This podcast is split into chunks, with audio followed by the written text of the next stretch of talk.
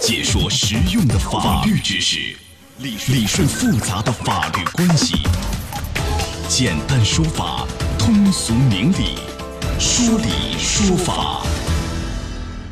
好，接下来我们进入到法治在线的说理说法，我是主持人高爽，在直播室啊，继续的向您问好。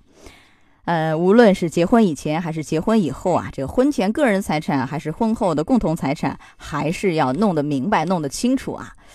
呃，怎么说呢？从现在流行的话来说，可以降低因为财产而互撕的这种可能性，当然也是保障我们权益的一个非常好的方式。那你像。这个住房公积金啊，保险、股票买断工龄款啊，什么经济补偿金啊，这个军人复员费等等等等，这些到底是个人财产还是共同财产呢？怎么去看呢？法律到底是怎么规定的呢？今天我们来说一说，邀请到的嘉宾是于文律师，于律师您好，主持人好，听众朋友们大家下午好，欢迎您做客节目。好，咱们就一个一个说一下，先说一下这个住房公积金和这个住房补贴的问题啊。你像这个，因为你每个月拿到公积金，然后累积几年，其实也是一笔不小的数目了。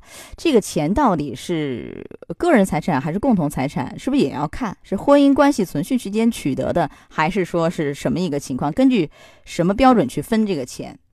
对，那我国婚姻法司法解释二。第十一条呢，对于原先的婚姻法第十七条做了一个补充规定。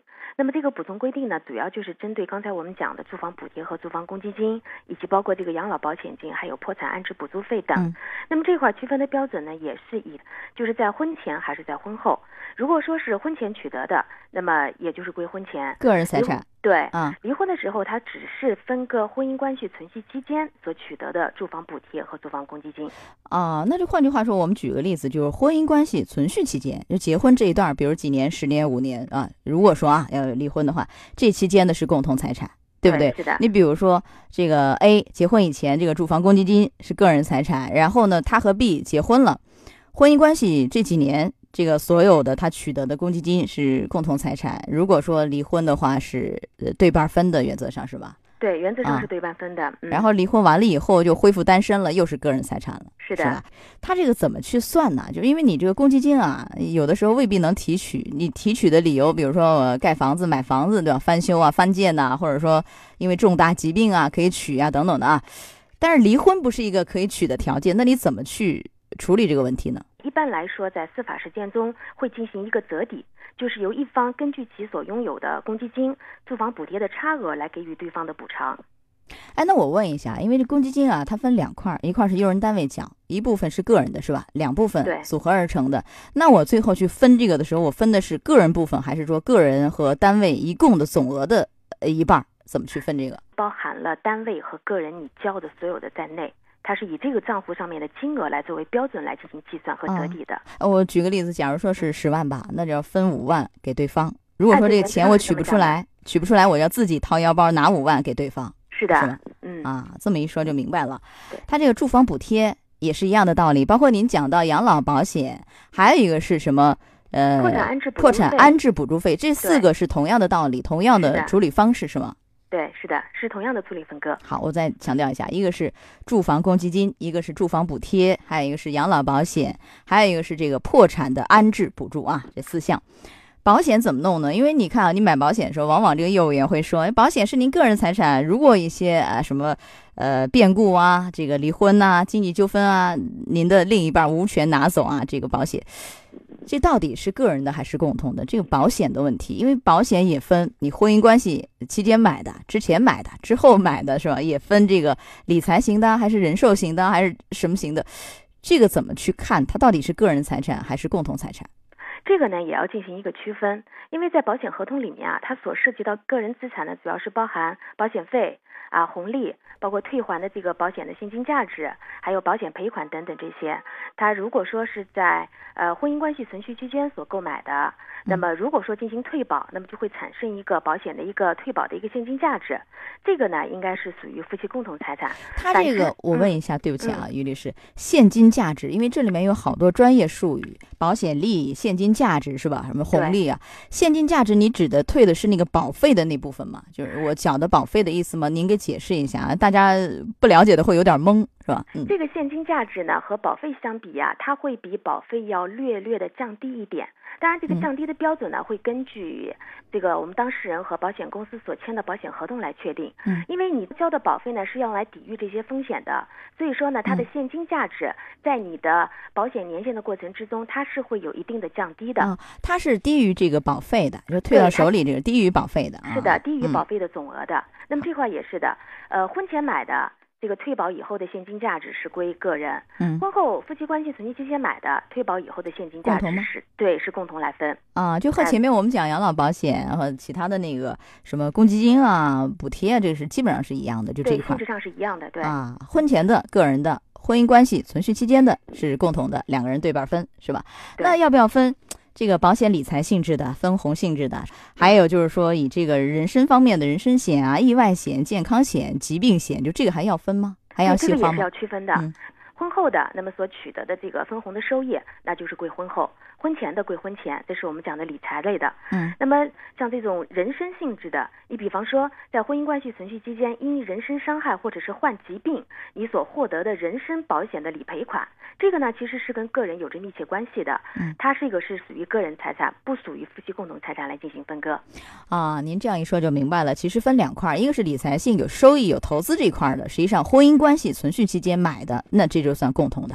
呃，婚前买的是个人的，但是如果说跟人身有关的意外险呐、重大疾病险、伤害险就这一类的，和人身有非常密切关系的这一类，婚姻关系存续期间婚后买的，其实也是个人财产。对，呃，婚前买那就更是个人财产了，对，对是？的，对，嗯，啊，我我举个例子，比如说 A 和 B 结婚以后啊，呃，A 给自己买了一个意外伤害险，然后受益人是自己，然后呢，他在一次车祸里，呃，受伤了，伤得很重，赔付是八十万，这八十万其实就是 A 的个人财产，即便是婚后买的。是的，对对而且他也明确了受益人是他自己，所以说这个嗯钱就应该是归他个人。那如果说没明确受益人是自己，明确受益人是对方的，那这个怎么算呢？因为他这个钱主要是用于受害人的治疗、嗯生活或者一些特定用途的，所以这个呢还是属于个人财产。就是以前我们也讲过一个原则，跟这个个人的一些人身依附关系很强的、密切有关的，基本上都是个人财产，赔的什么伤残补助啊、什么伤残赔偿啊，是吧？这个都算是个人，也是同样的道理。对，一样的道理。好，我们稍事休息一下，马上回来。法治在线正在直播，高爽制作主持。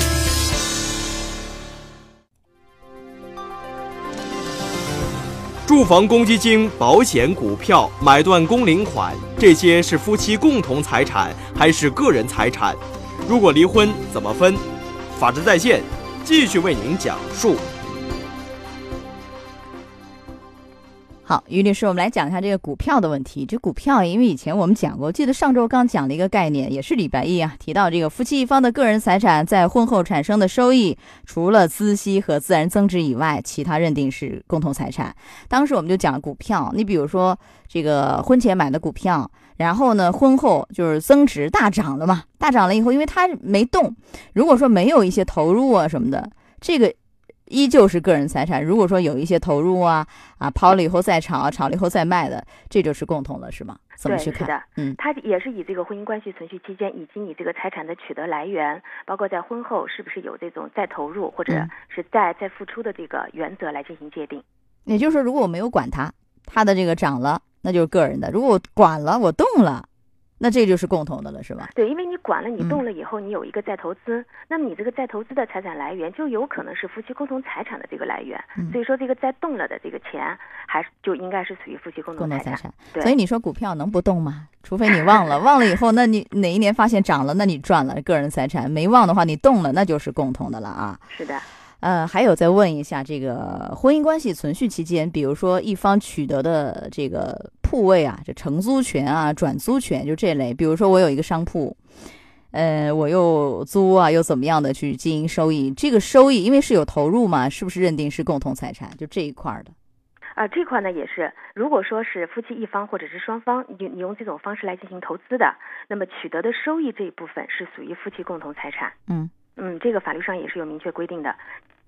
它的这个总的原则是你投入了，你经营了，你管理了，你付出了，那这个就是共同的了，对不对？对啊。对，嗯，一方用婚后个人财产买的房子，这房子应该是属于个人财产，是吧？婚后用个人财产，只要能举证是个人财产。但是如果说一方的这个房子啊，就是说婚后用于出租的话，就是虽然是我个人房子，婚后我租出去了，但是这个其实经营性的收益啊，这个就是共同的了，是不是？这么一比较，就区别就出来了。对对对，是的，这个一比较的话就很明显了，这个意思。嗯那如果说一方在体育竞赛当中获得的什么奖牌呀、奖金啊，不仅仅是体育方面竞赛了，其他所有的比赛啊，这个怎么算？算个人的吗？当然，这个奖杯和奖牌啊，它的这个价值呢，我们可以从两个方面来确定。第一个就是人身荣誉方面的价值，第二个呢就是你有这个奖金。那么人身方面的价值那肯定是个人的对于个人的，对那么财产方面的价值呢是两个方面。第一个，如果说是单纯是个人的，没有家庭的贡献或者是支出的，嗯这个呢就是归个人。当然，如果说一方的这种获得奖杯或者是奖牌，离不开另外一方面对家庭的贡献和支出的，哦这个呢应该视为夫妻。那你这个怎么去界定啊？我觉得这个很难。你看运动员是吧？呃，一方配偶是运动员，另外一方肯定是顾家，运动员天天训练呐、还有一方军人，他呃这个付出获了一个很高的荣誉。那这个军嫂，你说不付出吗？你怎么去界定这个这个奖牌的含量有没有另一半？我们说军功章上总有你的另一半，有这话，那你怎么去界定呢？按理说都是共同的了，这样一说，这个呢，就要看根据你们就是夫妻关系存续期间的长短。那么，不管是女方还是男方，在另外一方进行集训的过程之中，对于家庭所付出的贡献来综合进行确定。那你的意思是这个两个人扯不清，还得打场官司，法官来判了，是不是？女方顾不顾家呀，或者是对对是这个道理吗？对，一般来哦说，你看我们去看一些就是对于奥运冠军的一些成功，嗯这个路程那背后总有家人支持。对，总有家人支持。所以说，我觉得嗯这个方面界定为夫妻共同财产的可能性是非常大的。啊，但是也有观点认为这个应该是呃很有人身属性的，无论是精神层面的嘉奖啊，还是物质方面的奖励啊，其实都是个人的，也有这样的声音。对，也有这样的哦声音。对，您嗯不同意这样的观点？哦，我不同嗯意这样的观点。您觉得这个还是看配偶啊，另一半的付出与否，付出的话那就是共同的了，是吧？对对对，是好，的。还有这个知识产权的收益，家里有人写作呀，或者其他方面啊，发明创造啊，知识产权的收益，这个收益其实也是跟个人属性是密切相关的啊。哎，个人干的活儿，但按您刚刚的分析，也有配偶的付出，对吧？家里老牌子支持嘛，做饭呢、洗衣服、家务全包了。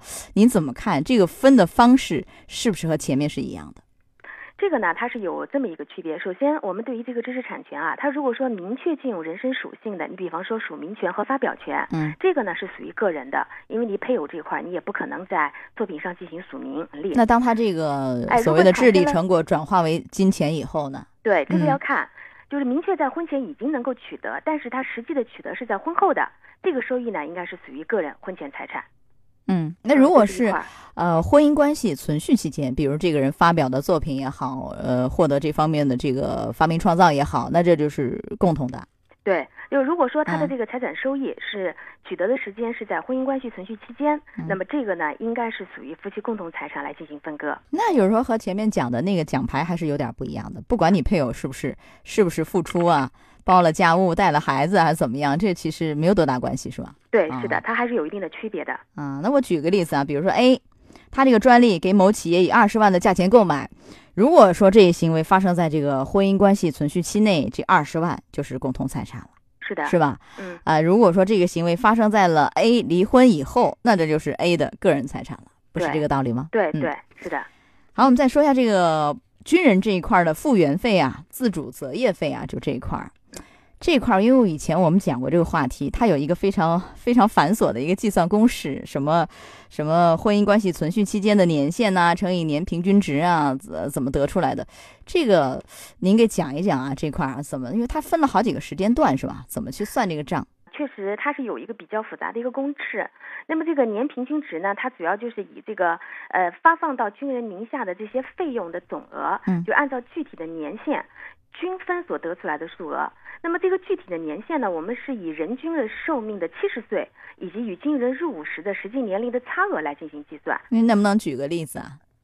呃，你比方说啊，嗯我们的这个人均的寿命是七十岁，嗯，那么比方说这个军人的入伍的时间，现在我们就算是二十岁吧，好，差五十年。哎，差五十年。嗯这个五十年呢，就是我们具体的这个一个年限的一个取得。然后你总的数额除以五十年，对哦对，算年平均值，然后再用你婚姻关系存续的年限，比方说八年啊再乘以八这个年平均值，对、啊这个得出来的这个费用，就是由夫妻共同财产来进行啊，分割。对，您这么一说就明白了。实际上就是有多少年，平均到每一年多少钱，然后你们两个结婚结了几年，几年以后离婚的，乘对吧？这个乘一下几年，总额得出来。对好，那那个买断工龄款是不是也是同样的算法对，买啊断工龄款也是一样的算法，和它这个性质是一样的。啊？好，我们稍事休息一下，马上回来。法治在线正在直播，高爽制作主持。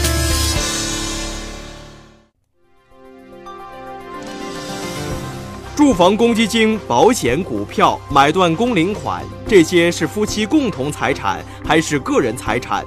如果离婚怎么分？法治在线继续为您讲述。